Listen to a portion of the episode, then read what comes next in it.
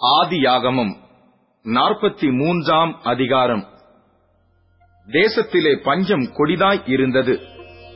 எகிப்திலிருந்து அவர்கள் கொண்டு வந்த தானியம் செலவழிந்தபோது அவர்கள் தகப்பன் அவர்களை நோக்கி நீங்கள் திரும்பப் போய் நமக்கு கொஞ்சம் தானியம் வாங்கிக் கொண்டு வாருங்கள் என்றார்.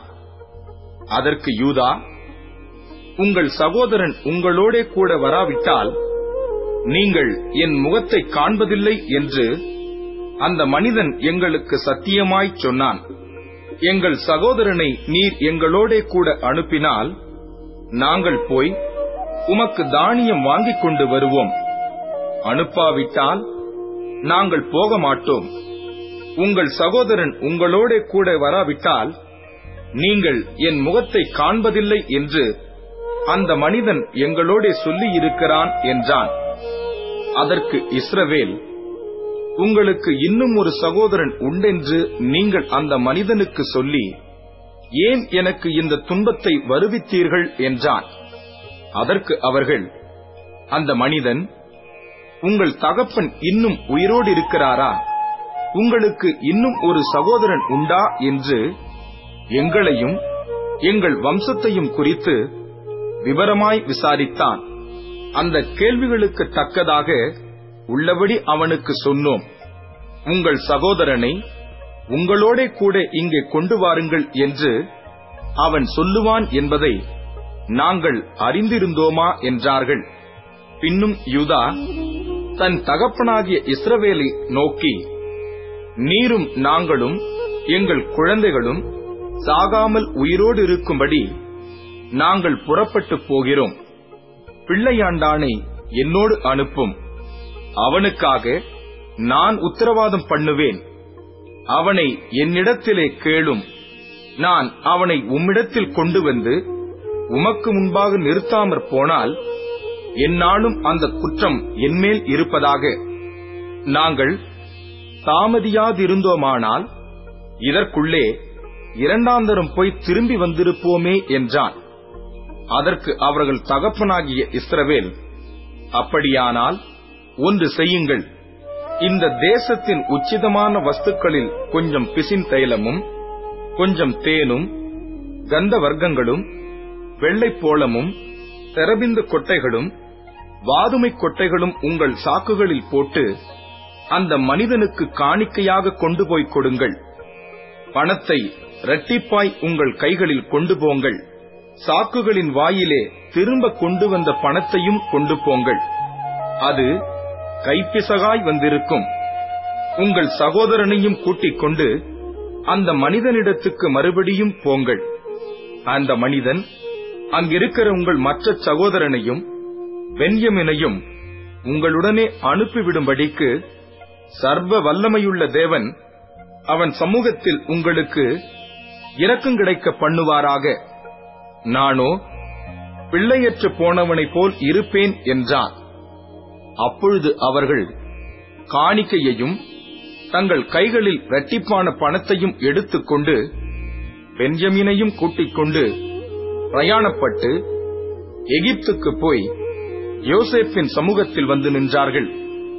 பென்யமின் அவர்களோட கூட வந்திருக்கிறதை யோசேப்பு கண்டு தன் வீட்டு விசாரணைக்காரனை நோக்கி நீ இந்த மனிதரை வீட்டுக்கு அழைத்து போய் சாப்பாட்டுக்கு வேண்டியவைகளை அடித்து ஆயத்தம் பண்ணு.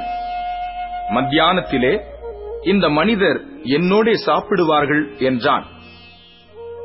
அவன் தனக்கு யோசேப்பு சொன்னபடியே செய்து அந்த மனிதரை யோசேப்பின் வீட்டுக்கு அழைத்துக் கொண்டு போனான்.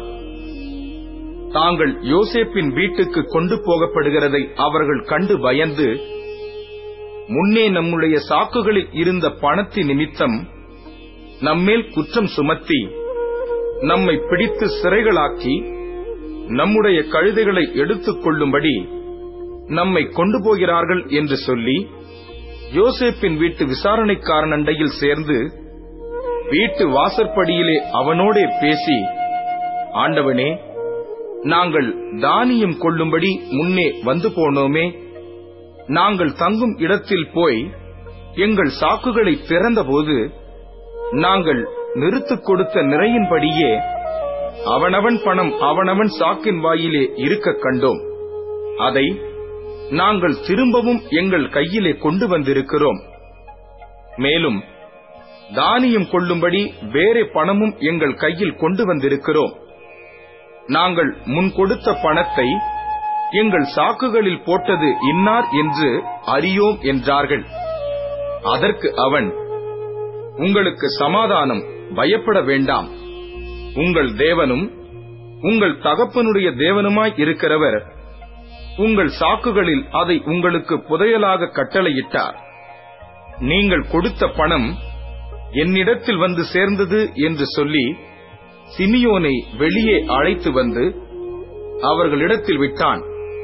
மேலும் அந்த மனிதன் அவர்களை யோசேப்பின் வீட்டுக்குள்ளே கூட்டிக் கொண்டு போய் அவர்கள் தங்கள் கால்களை கழுவும்படி தண்ணீர் கொடுத்து அவர்களுடைய கழுதுகளுக்கு தீவனம் போட்டான்.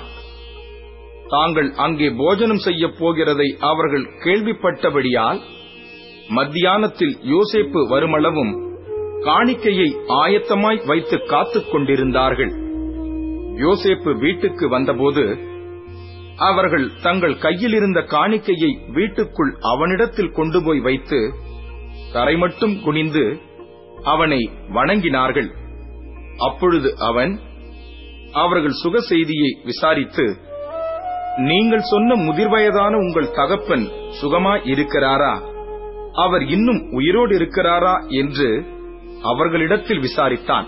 அதற்கு அவர்கள் எங்கள் தகப்பனராகிய உமது அடியான் சுகமாய் இருக்கிறார். இன்னும் உயிரோடு இருக்கிறார் என்று சொல்லி குனிந்து வணங்கினார்கள். அவன் தன் கண்களை ஏறெடுத்து தன் தாய் பெற்ற குமாரனாகிய தன் சகோதரன் பென்யமீனைக் கண்டு நீங்கள் எனக்கு சொன்ன உங்கள் இளைய சகோதரன் இவன்தானா? என்று கேட்டு மகனே தேவன் உனக்கு கிருபை செய்ய கடவர் என்றார் யோசேப்பின் உள்ளம் தன் சகோதரனுக்காக பொங்கினபடியால் அவன் அழுகிறதற்கு இடம் தேடி துரிதமாய் அறைக்குள்ளே போய் அங்கே அழுதான். பின்பு அவன் தன் முகத்தை கழுவி வெளியே வந்து தன்னை அடக்கிக் கொண்டு போஜனம் வையுங்கள் என்றான். எகிப்தியர் எபிரேயரோட சாப்பிட மாட்டார்கள். அப்படி செய்வது எகிப்தியருக்கு அருவருப்பாயிருக்கும். ஆகையால் அவனுக்கு தனிப்படவும் அவர்களுக்கு தனிப்படவும் அவனோடே சாப்பிடுகிற எகிப்தியருக்கு தனிப்படவும் வைத்தார்கள். அவனுக்கு முன்பாக மூத்தவன் முதல் இளையவன் வரைக்கும் அவனவன் வயதின்படியே அவர்களை உட்கார வைத்தார்கள். அதற்காக அவர்கள் ஒருவரை ஒருவர் பார்த்து ஆச்சரியப்பட்டார்கள். அவன் தனக்கு முன் வைக்கப்பட்டிருந்த போஜனத்தில் அவர்களுக்கு பங்கிட்டு அனுப்பினான். அவர்கள் எல்லாருடைய பங்குகளை பார்க்கிலும் பென்யமீனுடைய பங்கு ஐந்து மடங்கு அதிகமாய் இருந்தது. அவர்கள் பானம் பண்ணி அவனுடனே சந்தோஷமாய் இருந்தார்கள்.